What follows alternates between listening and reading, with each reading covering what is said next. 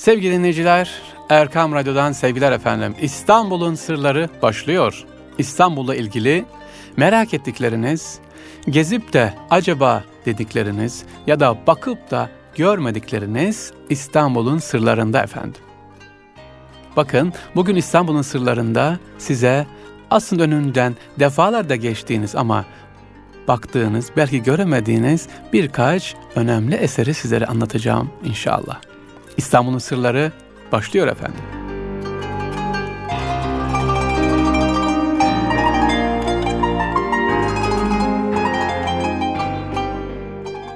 Değerli dinleyicilerim, yolunuz Karaköy'den böyle Bankalar Caddesi'ne doğru giderken orada sağ tarafta bir merdiven görürsünüz. İlginç bir merdivendir.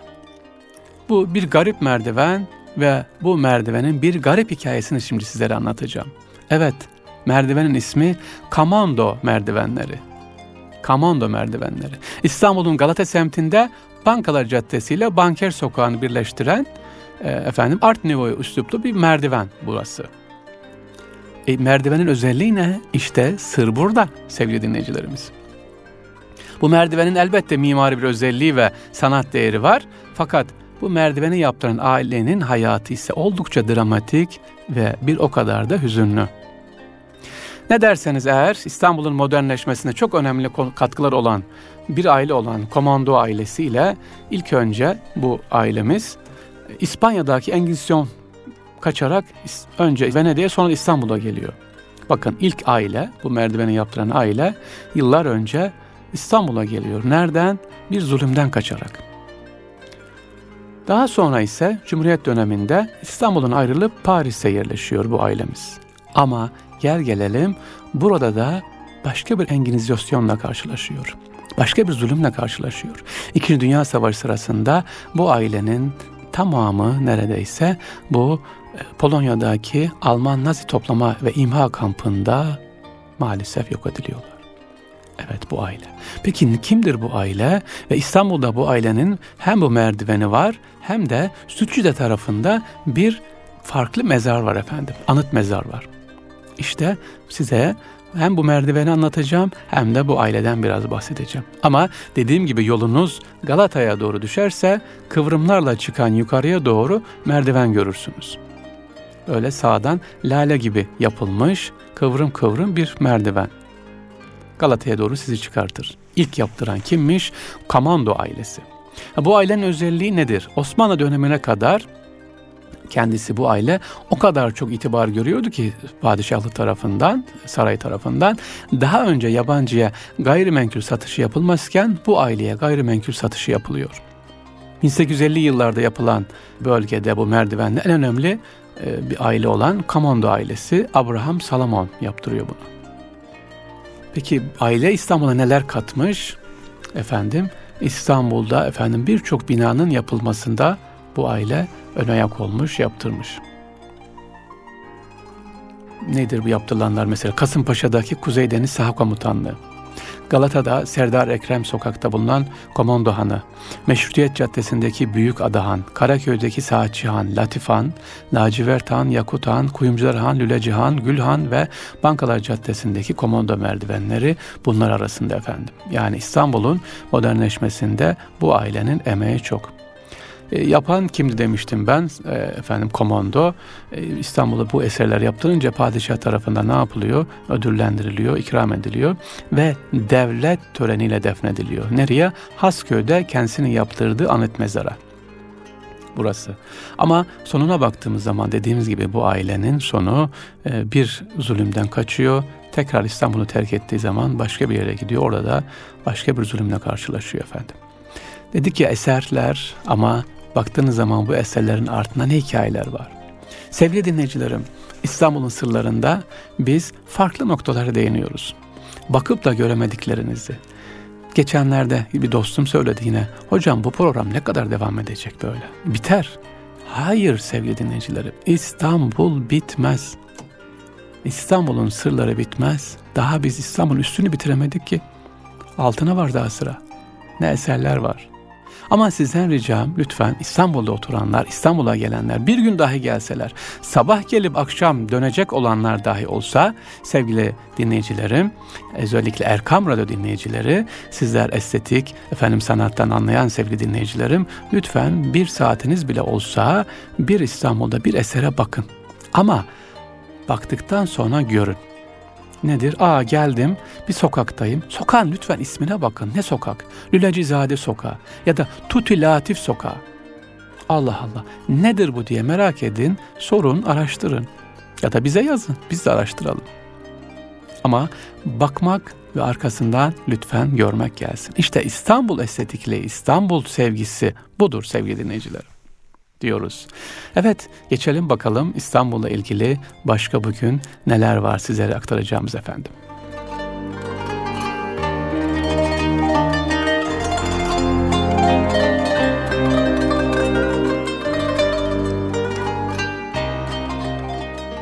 Sevgili dinleyicilerim, yine ilginç bir cami size anlatacağım. İstanbul'da farklı bir camimiz. Peygamber sallallahu aleyhi ve sellem Efendimizin selamı ile yapılan bir cami var. Nasıl yani? Selamıyla yap. Evet, farklı bir cami. İstanbul'un o kadar çok dediğim özellikleri var ki size bugün Hekimoğlu Ali Paşa Camii'ni anlatacağım. Bu caminin yapılmasının sebebi ise Resulullah sallallahu aleyhi ve sellemin selamı. Cami nasıl mı yapıldı? Sultan 3. Osman dönemi yani Nur Osmaniye Camii'ni yaptıran o şahsın 3. padişahın dönemi e, sadrazamlardan Hekimoğlu Ali Paşa başarılı ve yetenekli bir devlet adamı, oldukça da dindar bir kimse. Bu dönemde bir tüccar iflas etmiş, bütün mal ve servetini kaybetmiş, üstelik de bir borca girmiş. Sıkıntılı durumdayken müracaat ettiği bütün eş ve dost adeta kapılar yüzünü kapatmış efendim. Adamcağız çaresiz haldeyken bir gece rüyasında Peygamber Efendimiz'i görür, rüyasında ondan yardım ve destek ister. Peygamberimiz ona Git Allah'ın kulu, makbul kulu Ali Paşa'ya benden selam söyle, sana yüz altın versin der. Adam rüyada, ya Resulallah ben Ali Paşa'ya selam iletir, bana yüz altın vermesini emrettiğini söylerim ama bana inanmaz der. Ardından Hazreti Peygamber sallallahu aleyhi ve sellem şöyle buyurur. Sana inanması için ben sana belge vereceğim.'' Ali Paşa bana her akşam yüz salavat-ı şerife okurdu ama geçen perşembe akşam okumadı. Bunu ona söylersen sana inanır. Demiş aleyhissalatü vesselam. Sabah olunca adam hemen Ali Paşa'ya koşar ve rüyasını anlatır.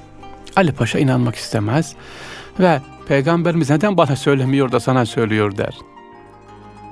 Adam ise Hazreti Peygamber'in verdiği belgeyi öne sürerek efendim ben bana inanmayacağınızı Hazreti Peygamber'e söyledim o da bana bir belge verdi. Siz her gece Efendimiz'e yüz selavat-ı şerif okuyor musunuz ama geçtiğimiz perşembe akşamı okumamışsınız der. Ali Paşa düşünür o gece hakikaten okumadığını fark eder. Bunun üzerine adama şöyle der. Peki Hazreti Peygamber sana ne söylediyse aynen tekrarla. Adam da tekrarlar. Ali Paşa'ya benim selamı söyle sana yüz altın versin. Ali Paşa her defasında bir daha bir daha söyle diyerek tam yedi sefer tekrarlatır. Adam tam Ali Paşa'nın kendisiyle alay ettiğini zannederek paradan ümidini kestiği sırada Ali Paşa sana peygamberin her selamı için yüz altın vereceğim. Yedi defa tekrarlattım yedi yüz altın eder der ve gerçekten yedi yüz altını verir. Evet Hekimoğlu Ali Paşa o kadar mutlu olmuştur ki işte Peygamber Efendimiz selamıyla efendim mutlu olur. Bu Hekimoğlu Ali Paşa Camii'ni efendim mimar Davut Ağa'ya yaptırır efendim. Bu caminin özellikleri var. Hekimoğlu Ali Paşa Camii nedir? Farklı özellikleri var. Biliyorsun Ramazan'ın son 10 günü itikafa girilir. Efendim burada 3 tane itikaf odası bulunmaktadır. Niye ittifak üç tane, diğer camilerde bir tane, iki tane olur? Çünkü burada hanımlara da itikaf odası var efendim. Ya caminin çinleri o, o dönemde Tekfir Sarayı'nda kurulan Çin atölyesinden yapılmış çinilerdendir. Yine caminin başka bir özelliği güneş saati var minaresinde. Bu pek çok camide görülmez. Avlusunda su terazisi ve bir de kuyu var. Hekim olan Ali Paşa'nın idarede şiddetli olduğu ama cömert, akıllı, alim, sağlam görüş sahibi, tedbirli bir kişi olduğu söylenmektedir efendim kaynaklarda. 1. Mahmut 3. Osman döneminde hürmet ve izzet kazanmış bir e, sadrazam Hekimoğlu Ali Paşa. Evet bu camimizin özelliği böyle bir özelliği var. İtikafı Çinili mahalli üç tanedir. Hanımlara da itikaf mahalli var. İçindeki Çinileri e, çok özel Çinilerdir efendim. Yolunuz düşerse inşallah gidip görmenizi tavsiye ederiz değerli dinleyicilerimiz.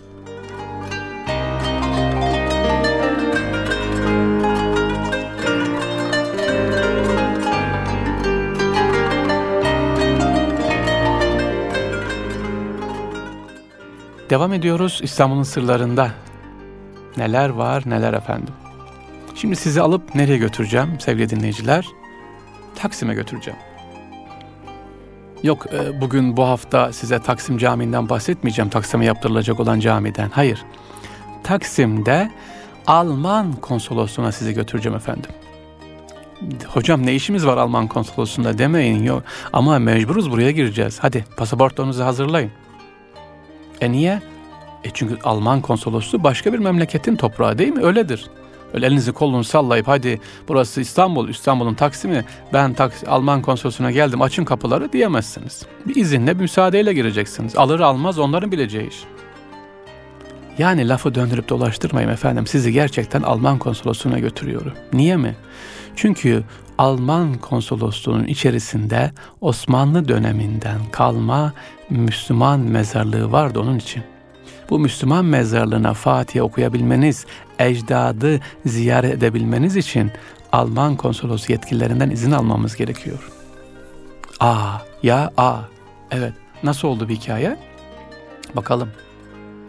Taksim'den Gümüşsuyu'na doğru inerken sağda bulunan ve şu an Alman konsolosu olan binamız efendim eskiden büyük bir mezarlıktı sevgili dinleyicilerimiz. Burası Ayazpaşa mahallesi olarak biliniyor. Bu mahallenin büyük bir bölümü de mezarlık. Ayrıca burada e, Taksim'e kadar giden bölgede Hristiyanlara ait bir mezarlık da vardı. Büyük mezarlık olarak anılıyordu burası. Daha sonra bölgenin gelişip özellikle rantın artmasıyla Feriköy yeni bir Hristiyan mezarlığı yapıldı ve buradaki o gayrimüslim mezarlığı kaldırıldı. Sonra bu arazi 1874 yılında Alman İmparatorluğu'na satılıyor. Alman konsolosluğu eski bir mezarlık üzerine inşa edilmiştir. Ama konsolosluğun bahçesinde halen Silahtar Ali Ağa ve ailesinin mezarları bulunmaktadır. İçerisinde bir Osmanlı devlet adamı ve ailesi. Efendim Almanya Başkonsolosluğu'nun eski bir Müslüman mezar üzerine inşa edildiğini biliyoruz. Binanın arka kısmında bahçe bölümünde halen Silahtar Hazretleri'nin ve ailesinin mezarı bulunuyor. Ben bizzat gittim, ziyaret ettim, izin aldım sağ olsun. Alman konsolosluk yetkilileri bizi gezdirdiler ama dediğim gibi izinle. 1874 ee, yılında bu arazinin mezarlık olan kullanılmasına e, ne yapıyor? Satılması buraya kullanılıyor efendim. Şu anda o mezarlık burada. E, ne, nasıl olmuş? Niye burası mezarlıkta ziyaret edemiyoruz. Hikaye şöyle efendim. Eski Alman İmparatorluk Büyükelçiliği Alman İmparatorluk kurucusu 1. William döneminde burası inşa ediyor. Efendim altın devrini ise 2. William döneminde yaşıyor. Bu tabii konsolosluk binası eskiden büyükelçilik, Alman büyükelçiliği. E, ben gidip bizzat gezdiğim için biliyorum. İçerisi çok farklı hem döşemesiyle hem sanat eserleri içeride kullanılan ve mimarisiyle farklı bir e, konsolosluk ya da o dönemki adıyla büyükelçilik içerisine girdiğimiz zaman 2. Wilhelm ve İmparatorce'nin 1898 yılında yapmış oldukları Doğu seyahati sırasında burada İstanbul'da kalıyor, bu konsolosluğa kalıyor. Sultan II. Abdülhamit Han İmparatorluk Büyükelçini yapacağı ziyaret ise e, ne yapıyor buraya? E, bir e, taht hazırlıyor efendim. Fakat bu taht bir türlü kullanılamıyor burada. Bunu da ne yapabilirsiniz? E, burada görebilirsiniz. E, bu binamız şu anda Alman konsolosu olan bina e, adeta bir tablo müzesi gibi efendim. İçeride çok değerli tablolar var. Osman Hamdi Bey'den tuval üzerine yapılmış yağlı boya tablo üçüncü katta bulunuyor. Ben şeyi gezerken bu Alman konsolosunu gezerken sevgili dinleyiciler içeride Sefaret Köşkü'nün girişinde sağ kısmında kalan ve bugün ilk görevini koruyan Osmanlı Çeşmesi var. Orada Osmanlı Çeşmesi içeride bu çeşme 103 yaşını geride bırakıyor efendim. Osmanlıca kitabeli mermer çeşme. Sultan II. Abdülhamit ediyor, ediyor bu çeşmeyi. Evet bu çeşme dışarıdan geliyor. Osmanlı İmparatoru o dönemin 2. Abdülhamit Han hediye ediyor. 1906 yılında bölgeye su verilmeye başlayınca 2. Abdülhamit Han bu çeşmeyi yaptırıyor. İlginçtir. Evet size diyemiyorum ki hadi kalkın efendim Alman konsolosluğuna gidin bahçedeki silahtar mezarlığını ziyaret edin diyemiyorum. Silahtar Ali Hazretleri'nin ve ailesinin. Neden? Çünkü izin almak zorundasınız ya da tabiri caizse pasaporta girmek zorundasınız. İstanbul'da böyle farklı bir e, mezarlığımız var sevgili dinleyicilerimiz. Evet değerli dinleyiciler İstanbul'da şimdi gelelim Taksim'e cami konusuna gelelim. Sık sık gündemde olan geçtiğimiz günde bunlarla ilgili benim bir demecim yayınlanmıştı. E, evet İstanbul'da Taksim'e cami konuşuluyor. Sadece efendime demiştik ihtiyaç, ihtiyaçtan bir sembolik değil. Bakın Çamlıca Cami yapıldı. Ankara'da Kocaeli Camimiz var. Değişik camiler yapılıyor. Devlet yapıyor bunu. Ama devletin yaptığı ve konuşulmayan başka bir şeyler de var. Sadece cami yaptırmıyor ki efendim. İşte Akdamar Kilisesi, başka bir yerde sinagog ve mal varlıklarının gayrimüslim iade edilmesi bunlar da var. Ama Taksim'e cami deyince hemen ortalık ne yapıyor gündeme çıkıyor. İhtiyaç olup olmadığına bakılmadan. Bugün cuma günleri oraya yolunuz düşerse Taksim'e e, hele bu soğuk havada efendim insanların kağıt üzerinde ya da işte serdikleri küçük bir e, hatta ceketini çıkarıp serenler cuma namazı kılıyor. Beton üzerinde yer yok. Ama dediğimiz gibi ihtiyaçtır. İnşallah Allah Taksim'de güzel bir mekanda, güzel bir mimariyle orada da namaz kılmayı Allah bize nasip eder efendim. Evet sevgili dinleyiciler İstanbul'un sırlarından sizlere sevgiler, saygılar diyoruz. İnşallah başka bir programda daha sizlerle birlikte oluruz.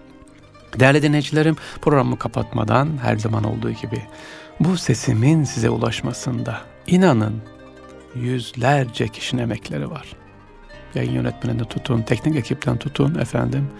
Anadolu'nun değişik yerlerinde radyomuz için çalışan insanlar var, koşturanlar var. Hepsinden Allah razı olsun ve sizlerden e, inşallah dua istiyoruz efendim. Şu anda arabada dinleyenler, evlerde dinleyenler, yolda ya da internet üzerinden dinleyenler var. Kim bizi dinliyorsa efendim selam olsun, gönüller huzurla da olsun. Ama ricamız şu, İstanbul farklı bir şehir, övülmüş bir şehir.